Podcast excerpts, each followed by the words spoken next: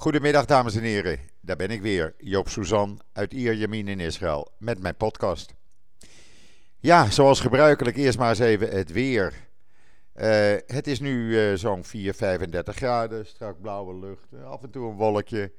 Maar we mogen onze borst wel nat maken, ondanks dat we tegen september aan zitten. Want we gaan de komende dagen richting 40 graden en zelfs daaroverheen op sommige plaatsen.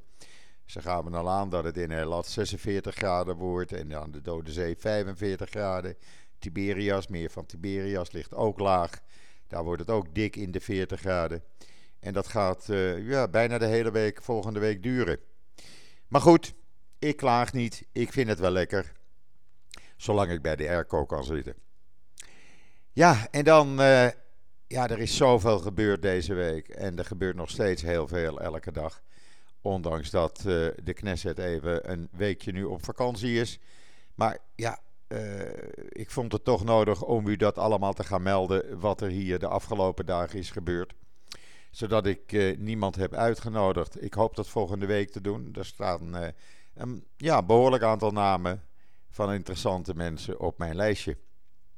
Maar goed, eerst even over deze week. Nadat ik maandag de podcast had gemaakt, had ik u al gezegd in die podcast dat ja, uh, we in afwachting waren of we over een paar uur maandag nog een regering zouden hebben. Nou, op het laatste moment, maandagavond om 9 uur, uh, drie uur voordat uh, de termijn afliep waarop de begroting moest worden ingediend, heeft men ingestemd met het verlengen van die datum van 25 augustus tot 23 december. 120 dagen hebben nog te gaan waarop een begroting moet worden ingediend. Of dat gaat gebeuren, ik denk het niet. Ik denk dat we op 23 december de situatie hebben zoals afgelopen maandag. Eh, maar dat die dan wel uitmondt in eh, het ontbinden van de Knesset. Eh, en dat we dus op 23 maart volgend jaar verkiezingen gaan krijgen. Het draait erom dat Netanyahu geen begroting tot eind uh, volgend jaar wil. En Gans zegt, ja, sorry, maar daar moet je je aan houden. Uh, had nog een aantal andere dingen op zijn wensenlijstje... wat hij veranderd wou zien in het coalitieakkoord. Want deze regering, die nu 100 dagen bij elkaar zit... ja, die heeft eigenlijk nog niet veel gedaan. En Netanyahu probeert er natuurlijk alles aan te doen om in het zadel te blijven. En sowieso volgend jaar niet uh, te hoeven roleren, zoals afgesproken in oktober, met uh, Benny Gans. Uh, dus hoe dat gaat aflopen, ik heb er een hard hoofd in dat dat goed komt. Maar goed, voor de komende 120 dagen hebben, zoals het er nu naar uitziet, nog een regering. Alhoewel ik zelf denk, als je de zaak analyseert, dat na de Joodse feestdagen, zo vanaf half oktober tot half november, er een behoorlijke ruzie zal ontstaan. En dat de mogelijkheid dat de regering dan valt zeer groot is.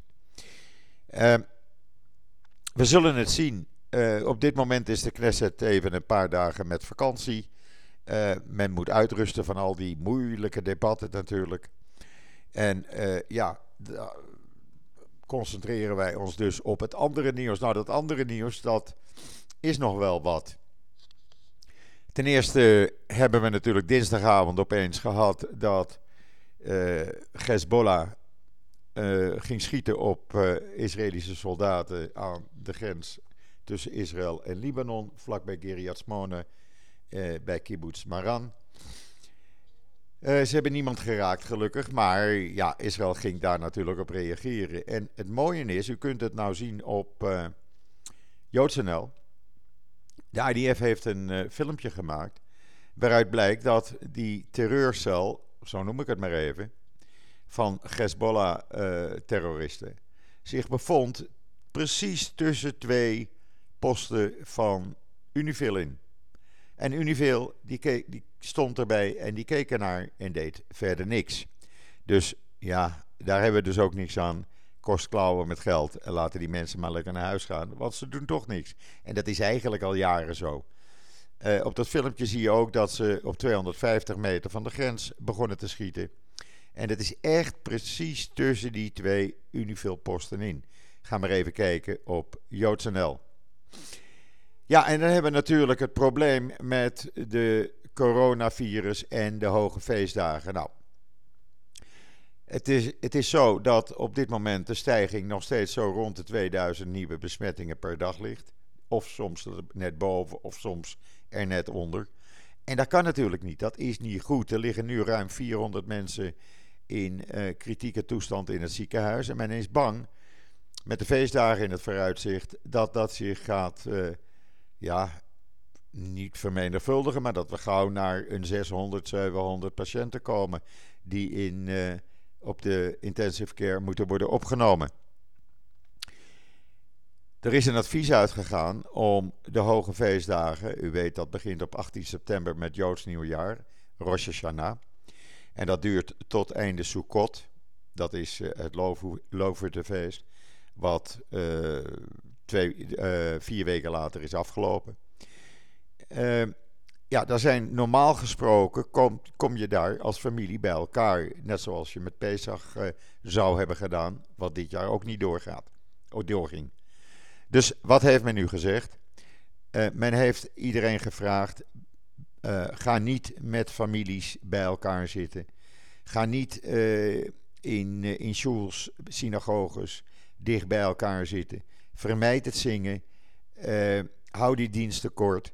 En eigenlijk zou je helemaal niet moeten gaan, want men is doodsbenauwd dat daardoor het aantal viruspatiënten enorm gaat toenemen. We hebben het gezien in de Arabische sector waar uh, van alle besmettingen die Israël kent er minstens 500 per dag bij komen uit de Arabische dorpen en steden.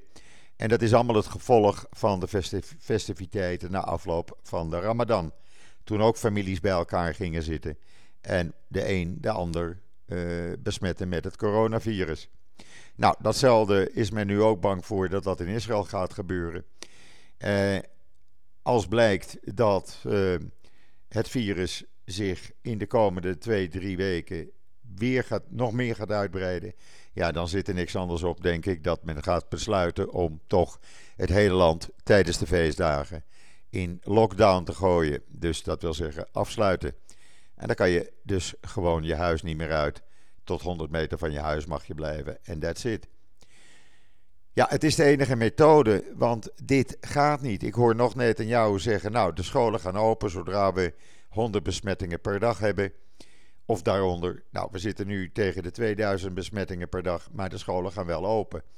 En wat gaat er dan gebeuren? Dan zie je dus twee weken later een toename van het aantal besmettingen. Ik lees dat ook in de Nederlandse kranten. Nu de scholen open zijn, neemt het ook daartoe. En dat is een logisch gevolg natuurlijk. Uh, de grenzen blijven nog steeds dicht. Die blijven in ieder geval tot uh, eh, 1 oktober dicht. Uh, Israëli's kunnen er wel in en uit. Maar ja, dan alleen naar bepaalde groene landen. Ga je daar niet naartoe en kom je uit een ander land, bijvoorbeeld Nederland, dan moet je dus twee weken in quarantaine. En jezelf dus opsluiten. En kan je dat niet in je huis of heb je geen plek, dan word je opgenomen in een quarantainehotel. Want er zijn er nog een stuk of twintig van over. Uh, dus dat is geen leuke situatie eigenlijk waar we naartoe gaan. Ik vind dat zelf, ja, laat ik het maar gewoon uh, zeggen op Amsterdams. Er is geen gein meer aan. Er is echt geen gein meer aan. De Joodse feestdagen zijn uh, ja, dagen waar je het hele jaar naar uitkijkt. Uh, Rosh Hashanah, uitgebreid tafelen met lamsbout, met couscous, met gebakken aardappeltjes. Uh, en van alles en nog wat. Hele familie zit je dan heerlijk bij elkaar. En dat gaat gewoon niet. We zitten dus weer alleen. En dat is gewoon niet leuk. En dat is, ja, toch afzien, vind ik. Daarna, daarnaast, uh, Grote Verzoendag. Ja, ik denk dat de meeste synagoges zullen gesloten zijn. En de meeste diensten zullen in de open lucht plaatsvinden. Zoals dat nu ook al op vrijdagavond en zaterdag bijvoorbeeld bij mij in de buurt gebeurt. Dus we zullen het zien. Het is in ieder geval niet een situatie waarvan je zegt: ha, die Joodse feestdagen komen eraan. We kijken er naar uit. Heerlijk. Nee, dat dus niet. Ja, dan hebben we dus uh, daarnaast de Verenigde Arabische Emiraten. Er gaat aanstaande maandag gaat daar de eerste commerciële vlucht naartoe vanuit Israël. Een hele hoge delegatie van, Israëlische, van de Israëlische overheid, directeuren van allerlei ministeries, die gaan de laatste puntjes op de i zetten in de Verenigde Arabische Emiraten. En men gaat dat doen met een El Al-vlucht, de eerste vlucht ooit rechtstreeks van Tel Aviv naar Abu Dhabi of naar Dubai. Ja, dat is toch prachtig. Ik ben op Twitter in contact met een aantal mensen uit de Emiraten. Ik retweet af en toe hun, uh, hun tweets. En u ziet dan ook dat we op een normale manier uh, communiceren. En wat mij opvalt, dat zoveel mensen uit de Emiraten Hebreeuws uh, spreken en Hebreeuwse liedjes kennen. We zien dat elke avond, bijna elke avond in de tv-journaals.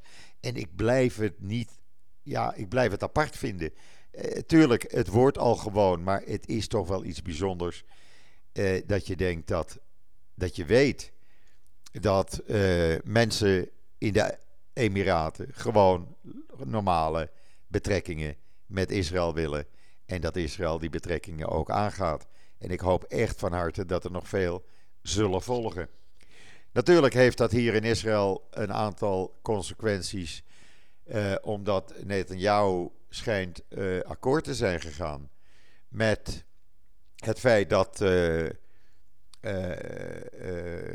onderdeel van die normalisatieovereenkomst is dat Israël heeft gezegd, althans Netanyahu, we hebben geen bezwaar tegen verkoop van de F-35 aan de Emiraten.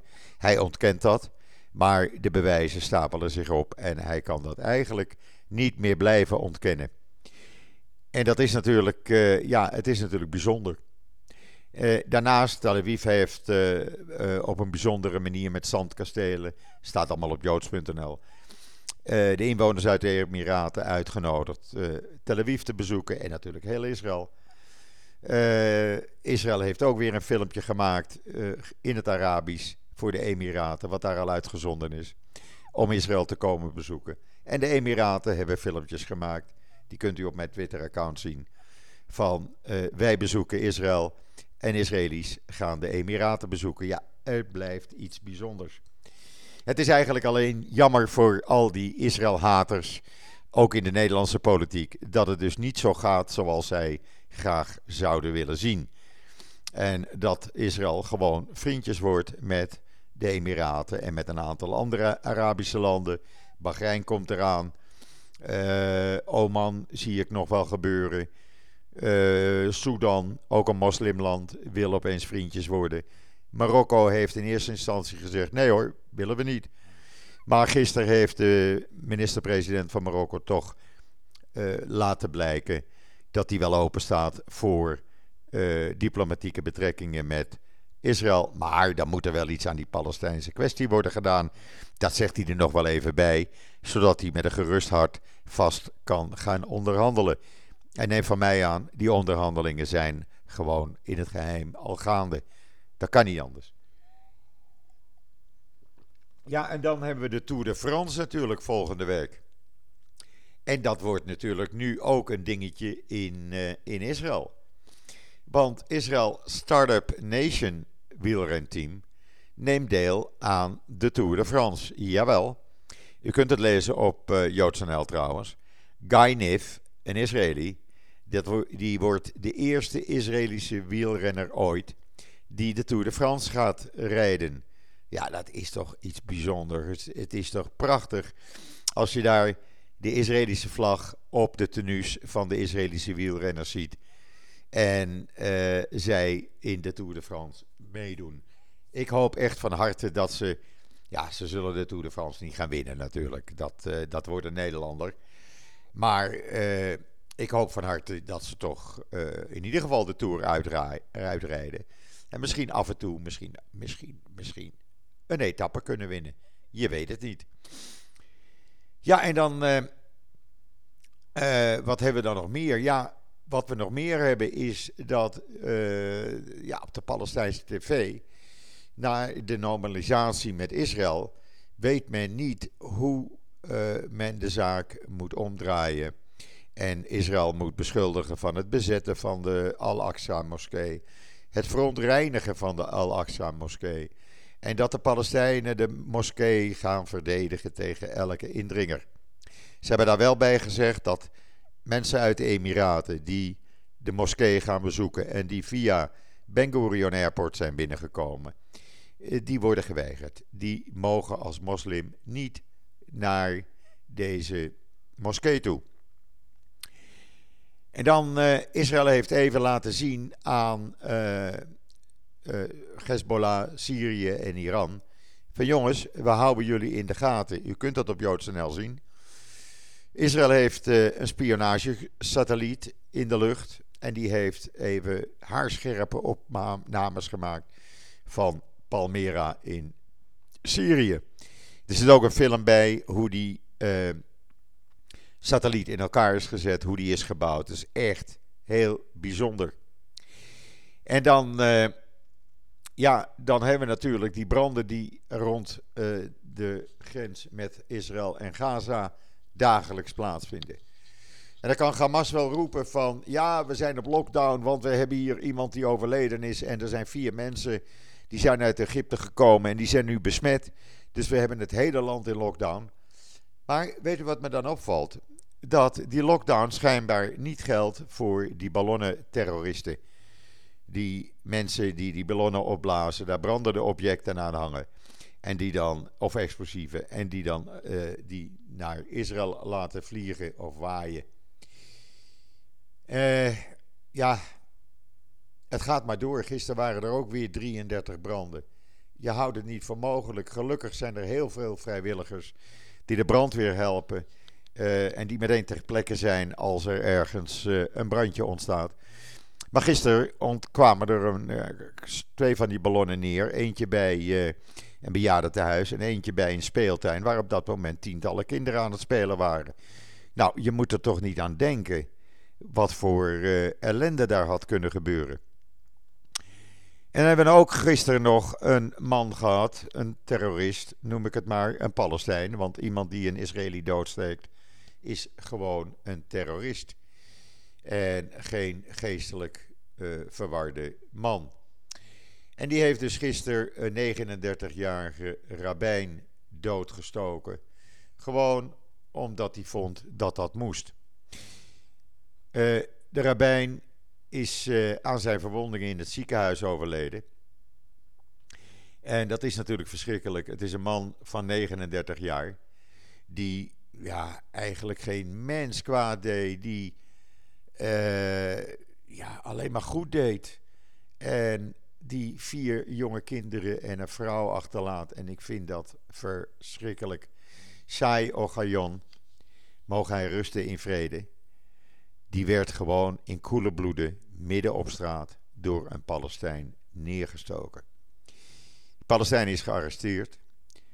Uh, de Palestijnse leiders wisten al dat hij uh, ja, psychische problemen had. Nou, dat zal dan wel. Uh, je gaat geen man neersteken, gewoon midden op straat. En ik hoop dat het geen tendens wordt, alhoewel men hier op tv heeft gezegd allerlei specialisten van. Er is de laatste tijd een langzame tendens bij Palestijnen om uh, Israëli's te proberen aan te vallen. Uh, je kan daar ook dat ballonterrorisme uh, onderscharen. Er werd eerst gezegd van ja, we willen geld zien van Qatar. Nou, de vertegenwoordiger van Qatar die kwam met een koffertje met 30 miljoen dollar. Maar die ballonnen blijven doorgaan. Want gisteren, zoals ik zei, al die ballonnen die werden opgelaten terwijl die man uit Qatar nog met zijn koffertje het geld aan het ronddelen was. Dus er zit heel wat anders achter.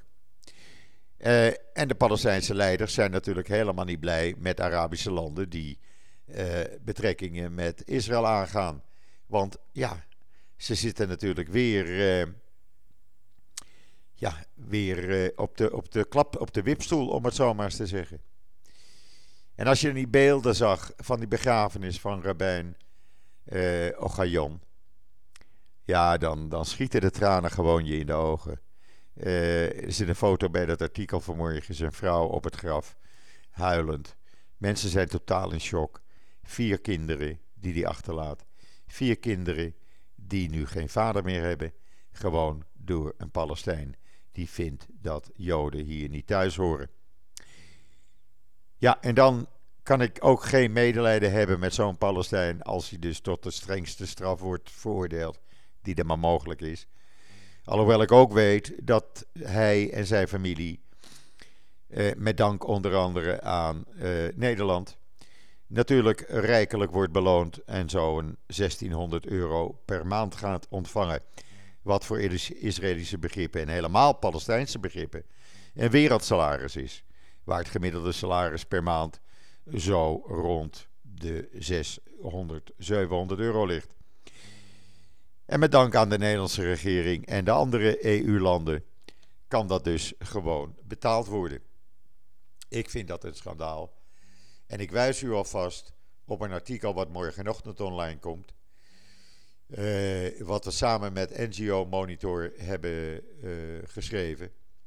Waaruit uh, blijkt dat Palestijnse organisaties inmiddels bij de Nederlandse regering erop aandringen om door te gaan met het storten van honderdduizenden, zo niet miljoenen euro's op rekeningen van Palestijnse NGO's die zich, zeggen zij, met humanitaire zaken be bezighouden. En die humanitaire zaken zijn in de praktijk het vermoorden van Joden. Uh, kunt u, uh, een van die, kent u een van die volksvertegenwoordigers in de Tweede Kamer? Spreek hem erop aan. Laat hem morgenochtend, stuur hem dat uh, artikel, of stuur haar dat artikel, wat morgenochtend om half elf online, komt. Want echt, u weet niet wat u leest. Het is bij de wilde beesten af. Uh, ja, en dan, uh, dan bereiden wij ons hier in Israël natuurlijk alweer voor op weer een weekend.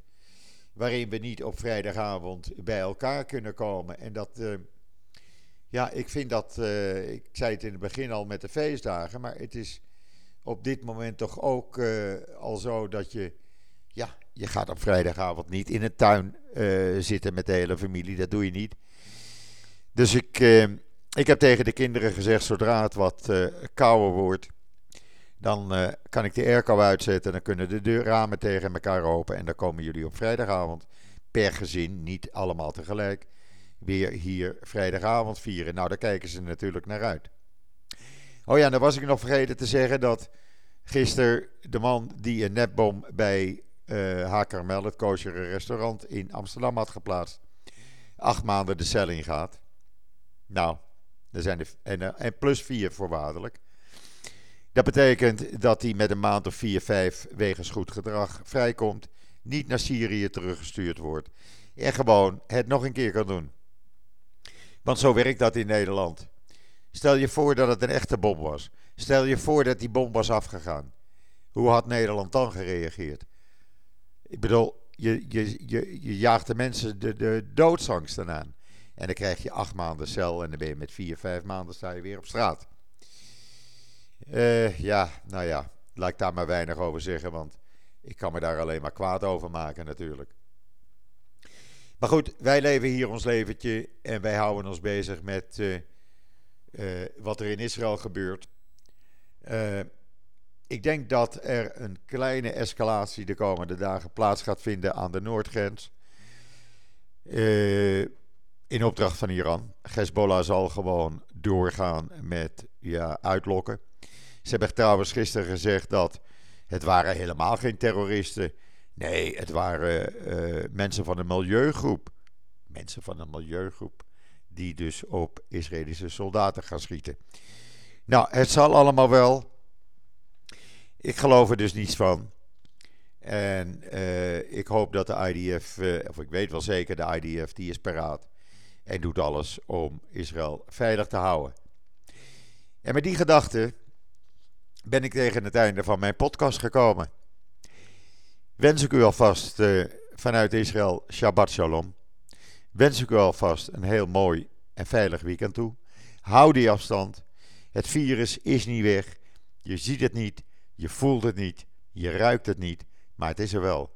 Dus doe voorzichtig alsjeblieft, want ik wil jullie allemaal maandag weer uh, uh, via mijn podcast weer een prettig half uurtje bezorgen. Wens ik u eh, allemaal voor de rest van de donderdag, de laatste donderdag van september, van augustus alweer, een hele fijne voortzetting van deze dag. En wat mij betreft, tot ziens, tot maandag.